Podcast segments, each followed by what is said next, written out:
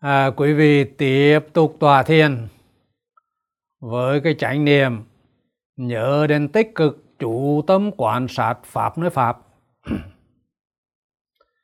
Cái đề mục của cái thời tòa thiền này là quý vị tuệ trí lý duyên khởi. Quý vị vào định rồi quý vị bắt đầu tránh tư duy về lý duyên khởi quý vị tránh tư duy về hai cái loại hiểu biết về lý duyên khởi. Cái loại hiểu biết thứ nhất là cái hiểu biết không đúng sự thật về lý duyên khởi. À, gọi là vô minh là tà kiến về lý duyên khởi. Cái hiểu biết đó là hiểu biết về quy luật nhân quả. Theo cái nguyên lý một nhân sinh ra một quả à, nhân biến đổi thành quả. Hoặc là có bổ sung thêm thì là nhân chính biến đổi thành quả. Có các cái nhân phù hoặc là các duyên trợ giúp. Ừ. Với cái hiểu biết về lý duyên khởi như vậy thì sẽ đưa đến cái hệ quả là các sự vật hiện tượng mà thuật ngữ Phật học gọi là các pháp chỉ biến đổi từ là vật này sang vật khác, từ dạng này sang dạng khác. Không có một cái sự vật hiện tượng nào sinh ra, cũng không có một cái sự vật hiện tượng nào diệt đi. Nó chỉ biến đổi từ vật này sang vật khác, từ dạng này sang dạng khác. Và cả cái sự, cả cái sự vật hiện tượng hay thuật ngữ Phật học gọi là các pháp là tương tức, tương nhập với nhau nhân trong quả quả trong nhân, tương tức tương nhập. Và tất cả các pháp à, thì là nó ở trong một cái tổng thể. Không sinh ra, cũng không diệt đi, mà nó chỉ là cái sự chuyển biến liên tục từ cái vật này sang vật khác, từ cái hiện tượng này sang hiện tượng khác. Chính cái quan điểm đó trong Phật giáo gọi là một tà kiến gọi là thương kiến. Và nó chính là cái quan điểm duy vật.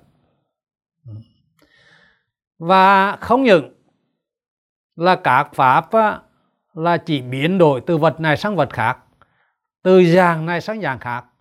Không có pháp nào được sinh ra không có pháp nào bị diệt đi.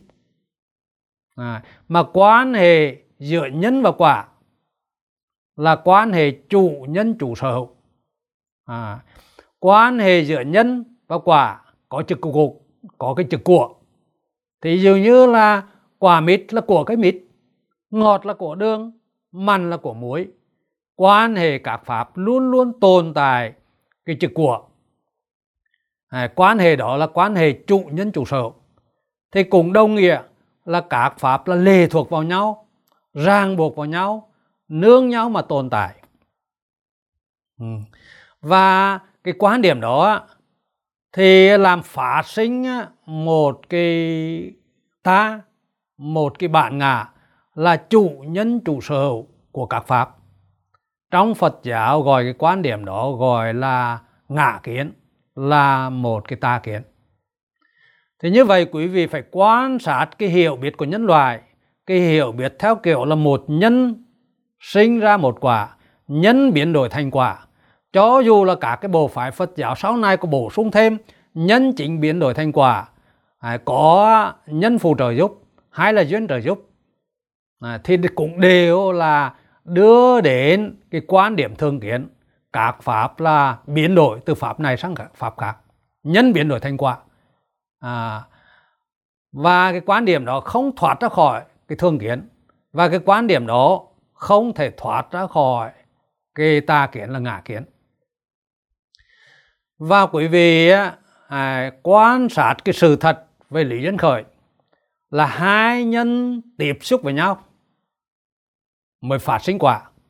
Cái sự tiếp xúc đó gọi là duyên. À, ví dụ như là trống và dùi tiếp xúc với nhau nó mới phát sinh ra cái tiếng trống à, cho nên là cái tiếng trống là do duyên giữa trống và dùi phát sinh ra. Cho nên cái tiếng trống gọi là pháp duyên khởi. À, quý vị phải hiểu cái chữ duyên trong pháp duyên khởi là tiếp xúc nhau. Mà nhưng mà cái chữ tiếp xúc nhau đó nó cũng là cái ý nghĩa nó cũng còn mơ hồ.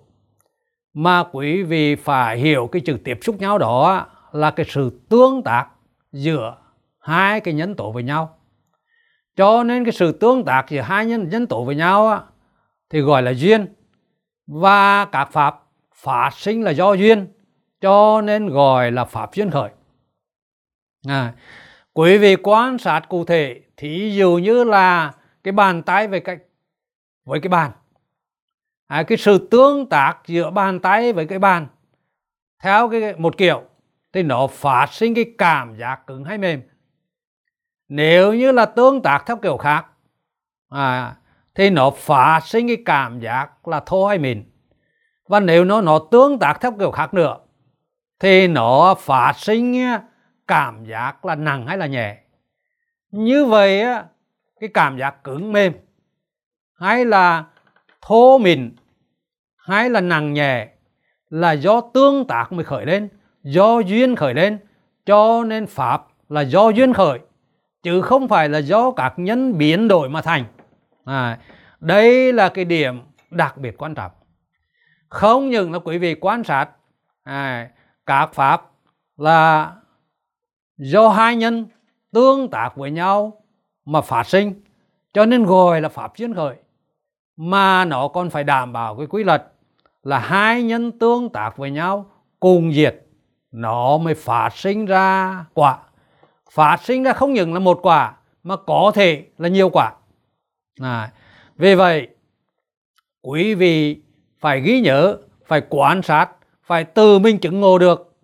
À, pháp duyên khởi là hai nhân tương tác với nhau cùng diệt. Nó phát sinh là một hay là nhiều quả? Ừ. và cái hệ quả của cái hiểu biết đúng sự thật đó là quý vị quan sát được các pháp do tương tác mà phát sinh. Do tiếp xúc với nhau hay là tương tác với nhau mà phát sinh. Và khi mà phát sinh pháp đó rồi, thì cũng là do nó tương tác hay là tiếp xúc với pháp khác mà diệt đi. Cho nên là bất kỳ một cái pháp nào cũng sinh ra, cũng được do duyên xúc mà phát sinh cùng do duyên xúc mà diệt đi. Và trước khi sinh ra là nó không ở đâu cả. Sau khi diệt đi nó không về đâu cả. Nó xuất hiện một cái lần duy nhất này không lặp lại bao giờ. Cho nên cái tính chất như vậy gọi là vô thường. Rồi quý vị quan sát quan hệ giữa các pháp giữa nhân và quả. À, và à, quan hệ giữa cái quả đó với các cái pháp khác. Thế nếu như là xét theo mặt thời gian nhân diệt quả sanh. Cho nên cái quả đó không phụ thuộc vào nhân nữa. À giữa nhân và quả không có cái quan hệ chủ nhân chủ sở cho nên là các pháp là vô chủ vô sở sở xét cái quan hệ theo mặt là thời gian. Xét theo mặt không gian thì là các pháp đó là đều bình đẳng. À nó có duyên, tức là nó có tương tác với một cái pháp nào đó. Nhưng mà hai pháp đó là bình đẳng không cái nào là chủ nhân chủ sở của của cái nào. Quan hệ của chúng là tương tác với nhau rồi cùng diệt à, mới phát sinh các quả. Vì vậy theo chiều không gian các pháp cũng là vô chủ vô sở. Ừ. thế thì như vậy là quý vị à, hiểu được từ chứng được hiểu biết đúng sự thật các pháp là vô chủ vô sở. À, cùng đồng nghĩa là không có một cái ta một cái bản ngã nào là chủ nhân chủ sở hữu của của các pháp. Thuật ngữ Phật học gọi là vô ngã. À, bây giờ quý vị tùy trí cái quy luật nhân quả hay là tùy trí lý duyên khởi theo hai cái hiểu biết đó. À. bây giờ là quý vị vào đỉnh rồi quý vị chuyển sang quán về lý duyên khởi như vậy. Bây giờ quý vị thực hành.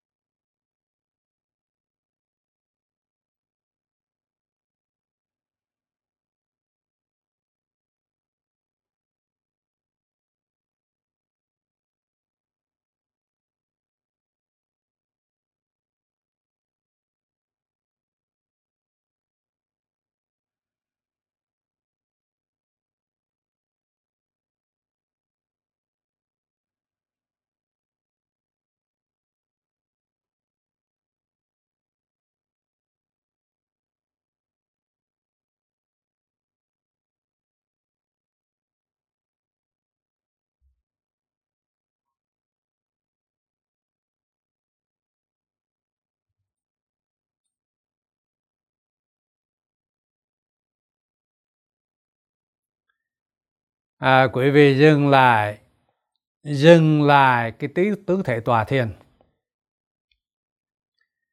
Quý vị đã thực hành để tuệ trí về lý duyên khởi.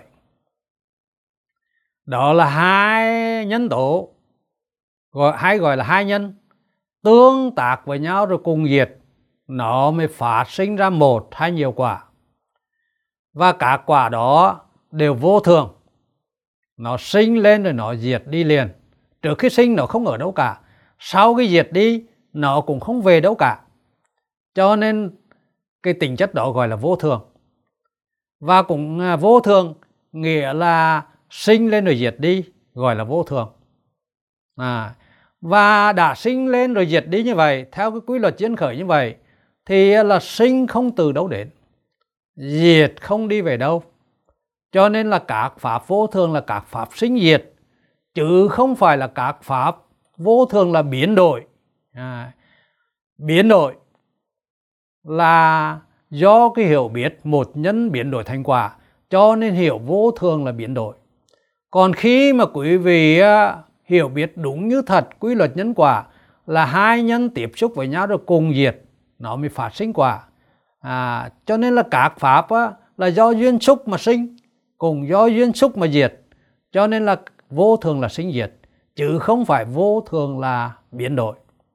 Và đặc biệt à, các pháp là vô chủ vô sở có nghĩa là không thể làm chủ không thể sở hữu không thể à, là điều khiển được các pháp.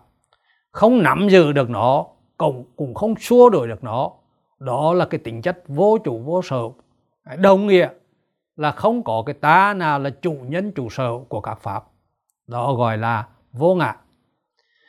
Thế thì quý vị ờ, không những là trong tòa thiên mà trong cuộc sống hàng ngày, quý vị phải tránh tư duy liên tục để thấy các pháp là do duyên khởi. Cho nên cái từ pháp duyên khởi phải hiểu theo cái nghĩa chính xác nhất. Các pháp là do duyên mà khởi lên, do tương tác mà khởi lên chứ không phải là do nhân biến đổi mà thành này.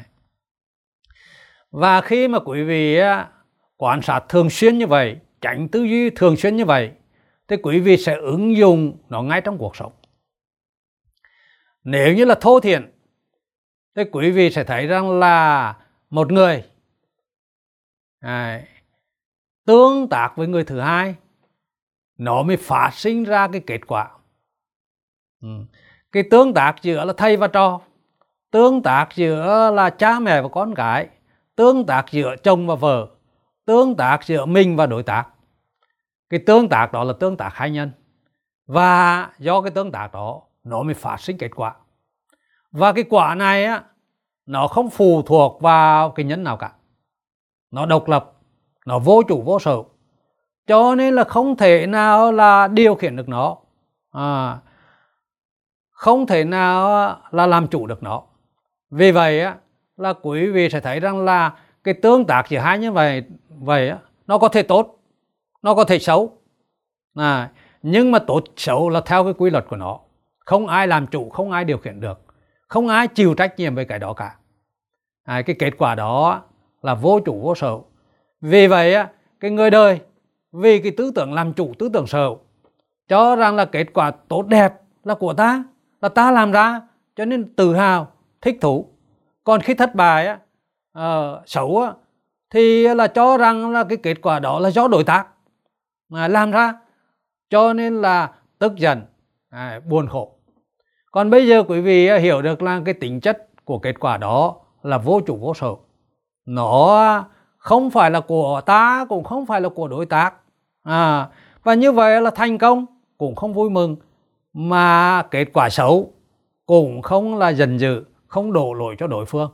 À, thì quý vị phải là tuệ tránh tư duy thường xuyên như vậy để tuệ trí về lý dân khởi để cuộc sống của quý vị không ràng buộc bởi kết quả nữa. Cho dù là kết quả đó nó là tốt đẹp bao nhiêu? À, thì cũng không thích thú. Cho dù kết quả đó là xấu bao nhiêu cũng không là bực bội. Mà không ờ, thích thú không bực bội là không tham không sân. À, thì lúc đó là không có sầu bí khổ nào về những cái vấn đề đó. À, bây giờ quý vị chuyển qua cái thiên hành. À, thiên hành thì quý vị không thể tránh tư duy được.